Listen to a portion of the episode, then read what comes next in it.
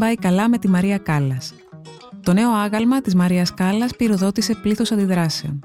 Γιατί διαχρονικά δεν έχει κατορθώσει η Ελλάδα να τιμήσει τη μεγάλη ντίβα όπως της αξίζει; Ένα άρθρο της Αργύρος Μποζόνη για το Life.gr. Για να μας ακούτε, ακολουθήστε τη σειρά ηχητικά άρθρα στα Apple Podcast, στο Spotify και στα Google Podcast. Είναι τα podcast της Life.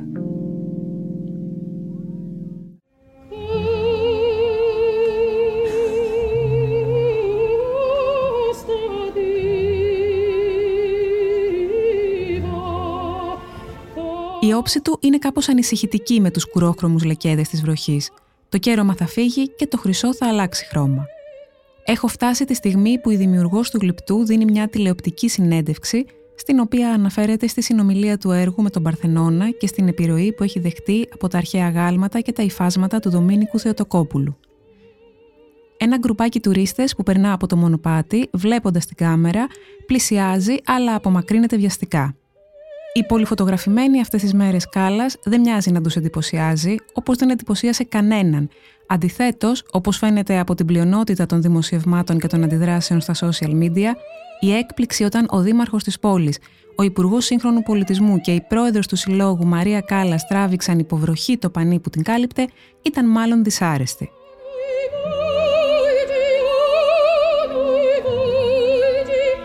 Πάλι κάτι δεν πήγε καλά με τη Μαρία Κάλλας, που στην ολόχρηση μοναξιά της δείχνει ότι από τον θάνατό της το 1977 μέχρι σήμερα όλα έχουν πάει λάθος.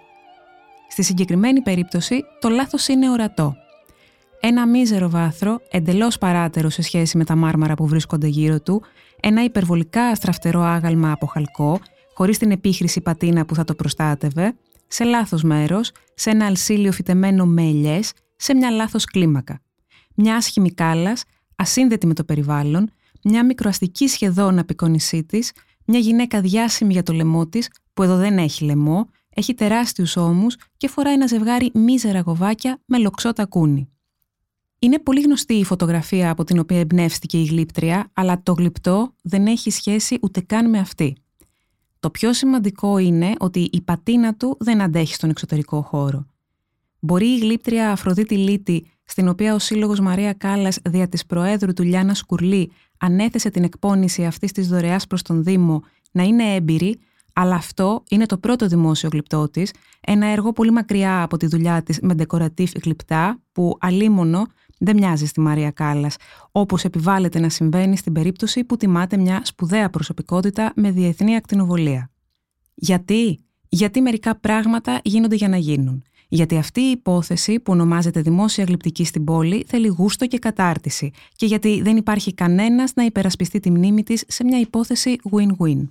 Αυτό που τρέλαινε τη Μαρία Κάλλας όσο ζούσε ήταν η υποψία ότι την εκμεταλλεύονται ακόμα και όταν κάποιος στεκόταν δίπλα της για να ποζάρει για μια φωτογραφία. Μετά τον θάνατό της συμβαίνει κατά κόρον, σε μια χώρα που κόπτεται για το όνομά της και διεκδικεί την ελληνικότητα της Δίβας, αλλά μέχρι σήμερα την ταπεινώνει με κάθε κίνηση, συμπεριφερόμενη επιπόλαια.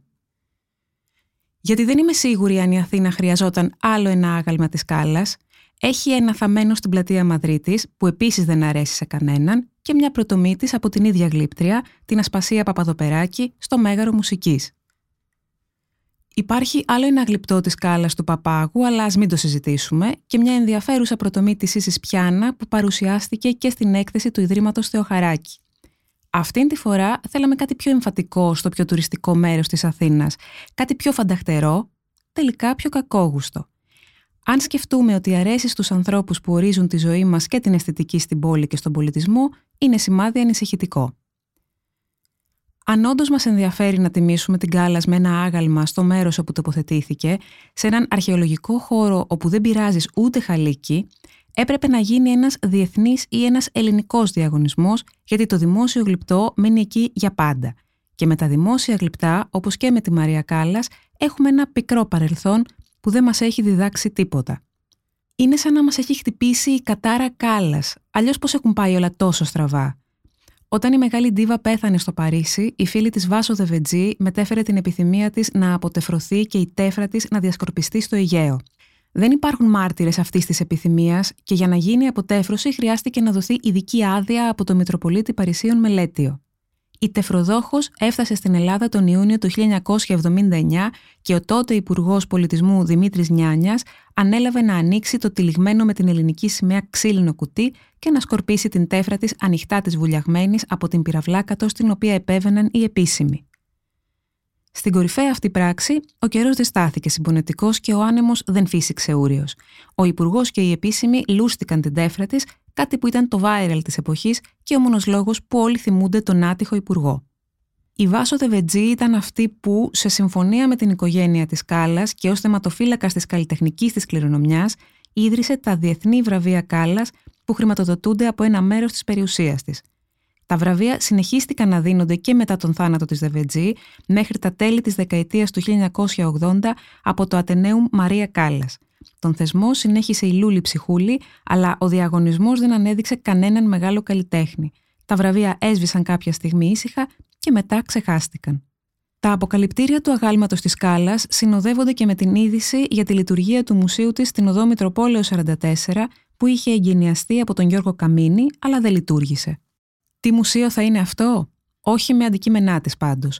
Ο Δήμος έχει εννέα και αυτήν τη στιγμή εκτίθενται στον πρώτο όροφο του ανακαινισμένου Ολύμπια σε 20 τετραγωνικά.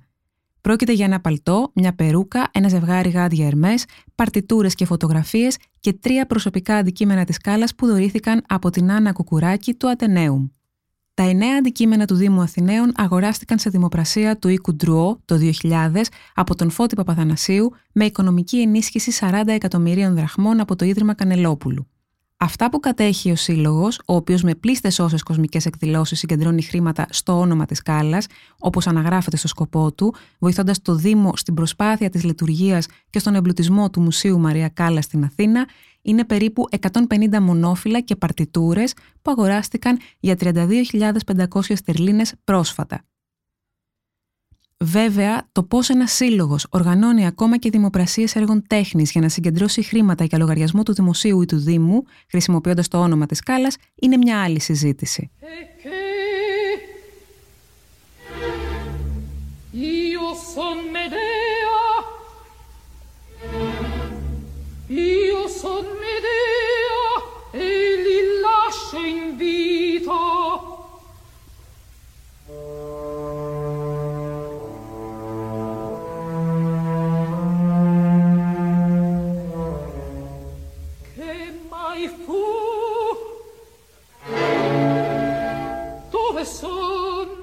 Για το Μουσείο της Μετροπόλεως, που είναι θεματικό και εγγενίασε όπως είπαμε ο Καμίνης, αλλά δεν έγινε τίποτα για να λειτουργήσει, υπάρχει μελέτη που έχει εκπονήσει η αρχιτέκτον μουσιολόγος Ερατό Κουτσουδάκη και βασίστηκε στην ιδέα ότι το πολυτιμότερο που έχουμε σήμερα από τη Μεγάλη Σοπράνο είναι η φωνή της, με την ψηφιακή τεχνολογία να είναι κυρίαρχο εργαλείο αφήγησης. Το αν αυτό μπορεί να προσελκύσει επισκέπτες είναι άγνωστο και έχει παρελθόν όχι ευχάριστο. Το 2002 ο Δήμαρχος Δημήτρης Αβραμόπουλος άνοιξε το Μουσείο Μαρία Κάλλας στην Τεχνόπολη στο ισόγειο της αίθουσας Ανδρέας Εμπειρίκος – Λειτουργήσε μέχρι το 2008, αν και τις περισσότερες φορές ήταν κλειστό λόγω χαμηλής επισκεψιμότητας.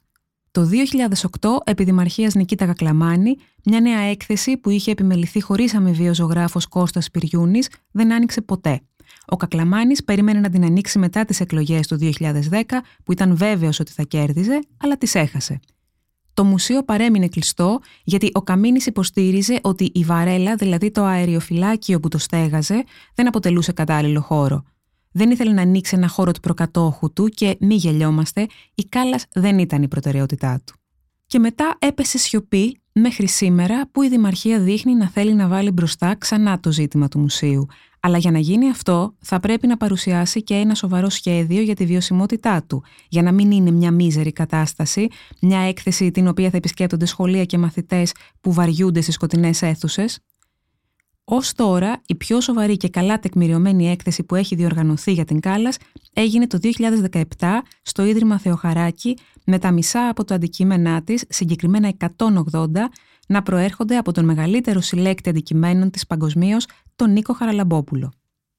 Η συλλογή του περιλαμβάνει 367 αντικείμενα, το πιάνο της, τα μαλλιά της, κοσμήματα, παρτιτούρες, ρούχα, έπιπλα, πίνακες και 30.000 φωτογραφίες ανάμεσα σε άλλα και αν το κράτος είχε ποτέ σοβαρή πρόθεση να κάνει ένα μουσείο, θα έπρεπε να είχε καλέσει εκείνον, όπως και τους ενδιαφερόμενους και όλους όσοι είναι λάτρεις, ειδικοί και θαυμαστές, να κάνουν μια σοβαρή συζήτηση για το αν θέλουμε και μπορούμε να έχουμε ένα αξιοπρεπές μουσείο Κάλλας.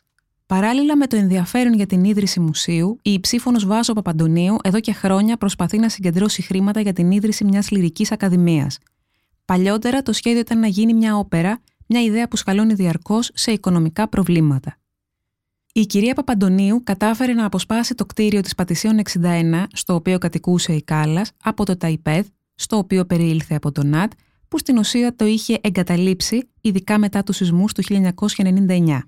Αλλά το κόστος της ανακατασκευής και ανακαίνησης του κτηρίου, που είναι σχεδόν 5 εκατομμύρια ευρώ και προσπαθεί και η ίδια να συγκεντρώσει με γκαλά και βραδιές στο Ηρώδιο, είναι δυσβάσταχτο. Όλοι οι παραπάνω εμπλεκόμενοι, πλην του κύριου Χαραλαμπόπουλου, που είναι ιδιώτης συλλέκτης, δρούν στο όνομα της Κάλλα και για καλό σκοπό που δεν μπορεί κανένας να αμφισβητήσει. Αλλά δεν γίνεται να μην μπει στον πειρασμό να σκεφτείς ότι όλοι επωφελούνται από το όνομα Κάλλας.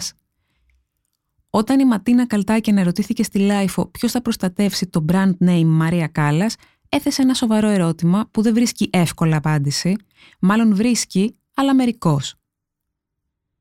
Σε πολλές περιπτώσεις, όταν οι καλλιτέχνες πεθαίνουν χωρίς να αφήσουν διαθήκη, τα πράγματα περιπλέκονται.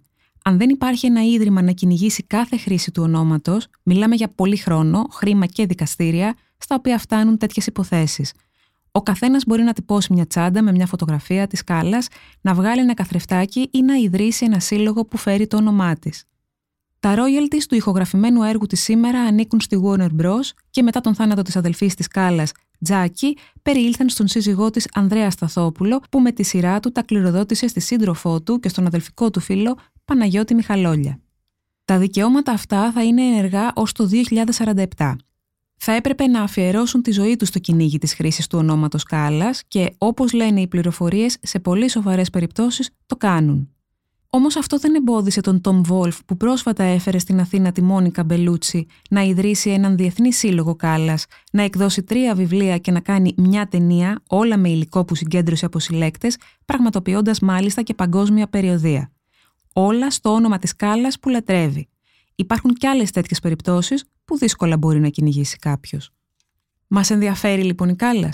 Με ποιον τρόπο; Αν μας ενδιαφέρει, τελευταία ευκαιρία πριν ανοίξει το μουσείο. Α γίνει κάτι σωστά από την αρχή, ας καθίσουν όλοι γύρω από ένα τραπέζι και ας πάρουν μια απόφαση σοβαρή. Α συγκεντρώσουν τους συλλέκτες, τους ενδιαφερόμενους και ας κάνουν μια διαβούλευση.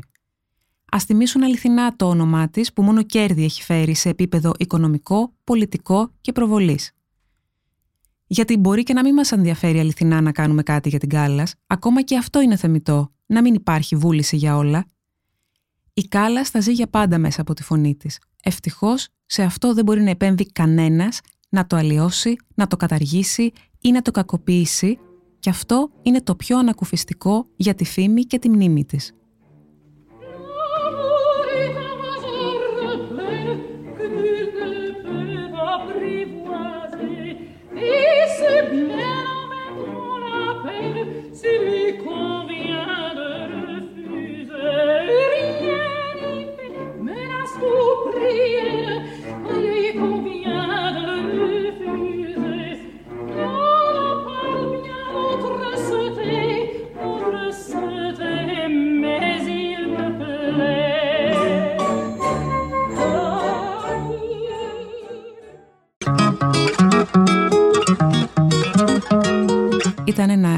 Άρθρο της Αργύρος Μποζόνη για το Life.gr. Ηχοληψία, επεξεργασία και επιμέλεια, φέδωνας χτενάς και μερόπικοκίνη. Ήταν μια παραγωγή της Lifeo. Τα podcast της Lifeo ανανεώνονται καθημερινά και τα ακούτε μέσα από το Lifeo.gr ή τις εφαρμογές της Apple, του Spotify ή της Google. Κάντε subscribe πατώντας πάνω στα αντίστοιχα εικονίδια για να μην χάνετε κανένα επεισόδιο. Είναι τα podcast της Lifeo.